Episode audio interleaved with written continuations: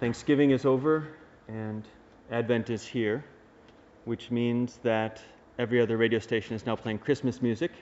And by the time Jesus arrives, you'll already be sick of hearing about him.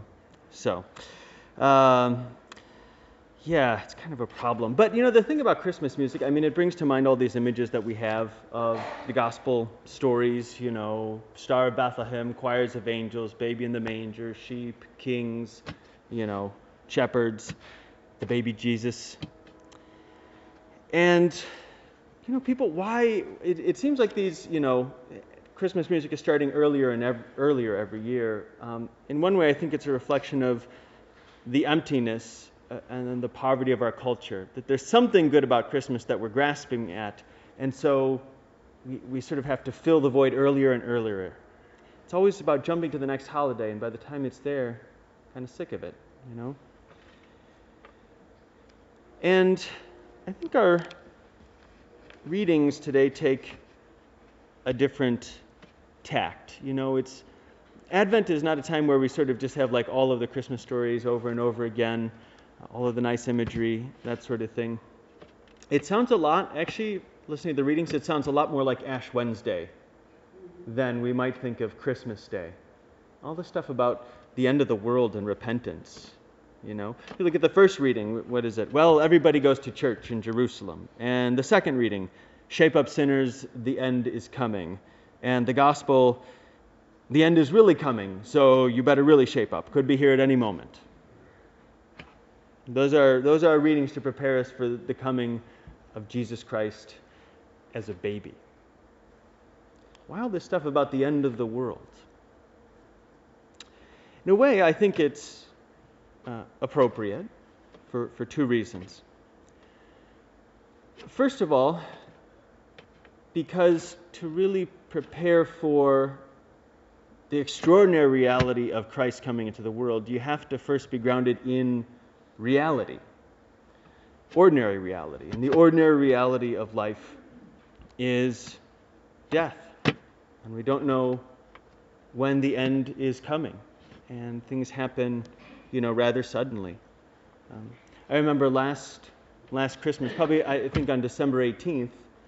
Uh, this was, you know, a week before Christmas. Um, I got word in one day that a, a, former student of mine had died, and then an hour and a half later, I found out my cousin had died. He was 38 years old. Two hours. And, and that's, that's the reality of life that we don't know the end, you know, and that, yes, we're looking forward to Christmas, but I ended up, I ended up burying my cousin right before the fourth Sunday of Advent. And, and that's, that's the world we live in. And so it's appropriate that, that to appreciate the, the coming of the Savior of mankind, for that word Savior or Redeemer uh, to mean anything, there has to be a reality that He's saving us from. Otherwise, well, what, is it, what does salvation mean? What is, how are we saved? So, I think these readings are appropriate because they ground us in reality.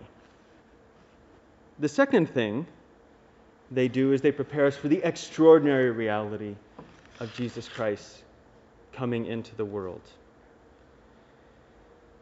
And what does that mean? How does it prepare us for the coming of the baby Jesus? And I think what they're doing is they're trying to prepare us morally for the coming of the King.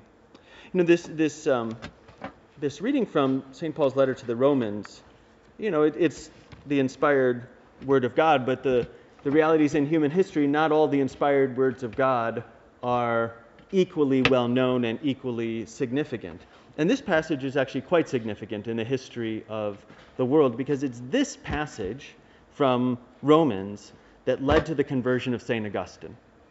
You know, so St. Augustine had a, a two-part conversion. The first part was intellectual, that, you know, grew up studying pagan philosophers and all that, and eventually, after studying Christianity, um, came to believe, the belief that it was true. And, and intellectually came to see, yeah, I think the Catholic faith is right. But that was not a full conversion because even after he was convinced that it was right and this is how I should live my life, he couldn't do it. You know, still had the, the live-in girlfriend, and you know kn- knew what the right thing to do was, but couldn't couldn't muster up the courage to do it, and couldn't even muster up the courage to pray for it. You know, his famous prayer is, "Lord, give me chastity, but not today. Tomorrow, mañana." You know, uh, and you know, so so he struggled with this for a long time, for a long time. And there's this famous incident that he recounts in his conversion. He's hanging out with a friend of his, and he's in the midst of this like interior turmoil, you know, wanting to do the right thing but not being able to. And so he he tells his friend, you know, wait here. They're in an orchard or something, and he says, wait here. I'm going to go off in a distance. And he goes, and he face plants under a pear tree in this orchard, and he starts praying to God. And as he's lying there praying, he hears this little voice, like a child's voice, that says, that says Pick up and read, pick up and read. It's like, That's weird. It says, Pick up and read, pick up and read. So he gets up and he goes back to his friend who has a scripture with him, a, a, copy of the letter to the Romans, the New Testament.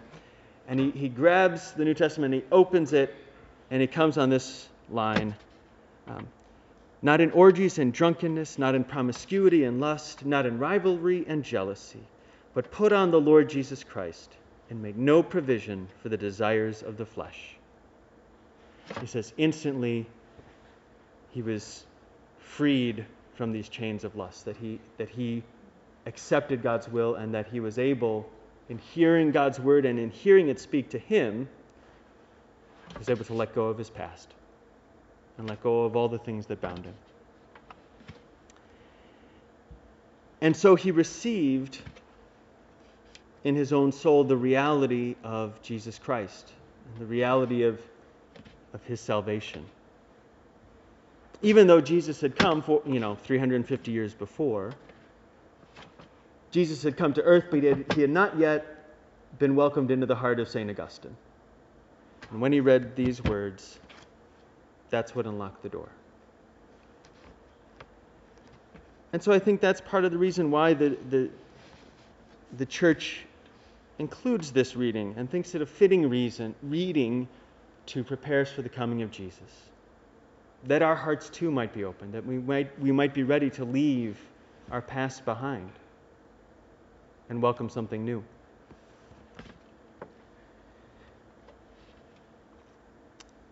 And you know, there's something of this, of this earthly reality that, that Paul's letter to the Romans calls us to leave behind. You know, orgies and drunkenness, promiscuity and lust, rivalry and jealousy. It's this whole way of seeing the world that is very earthly. And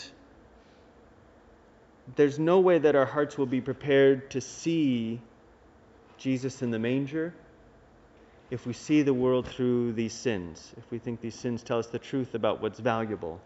Because the sight of Bethlehem is not much to behold. I mean, except for the choirs of angels. Everything else, in a way, is pretty ordinary. You know, you have this poor family giving birth to this poor kid in a place they don't know real well and in conditions that are not hospitable. I mean, you know, that happens to millions of people every year on earth. It's not a rare condition or sight. If you if you get on a plane, fly somewhere, you know, you can find that all over the world. And if we're going to see the reality, the remarkable reality of Bethlehem, we've got to let go of seeing it through the lens of these sins that bind our heart. Or any sin. That's the thing. All sin distorts our sight, and it doesn't let us see. The beauty of the scene can only be seen in the light of faith. So I want to leave you with the words of a very converted St. Augustine thinking about Christmas, thinking about what, what does that mean? What does that baby in the manger mean? What does the life of Jesus mean for me? Here's what he says Man's maker was made man, that he, ruler of the stars, might nurse at his mother's breast, that the bread might hunger the fountain thirst, the light sleep, the way be tired on its journey, that the truth might be accused of false witness, the teacher be beaten with whips, the fountain, the foundation be suspended on wood, that strength might grow weak, that the healer might be wounded, that life might die.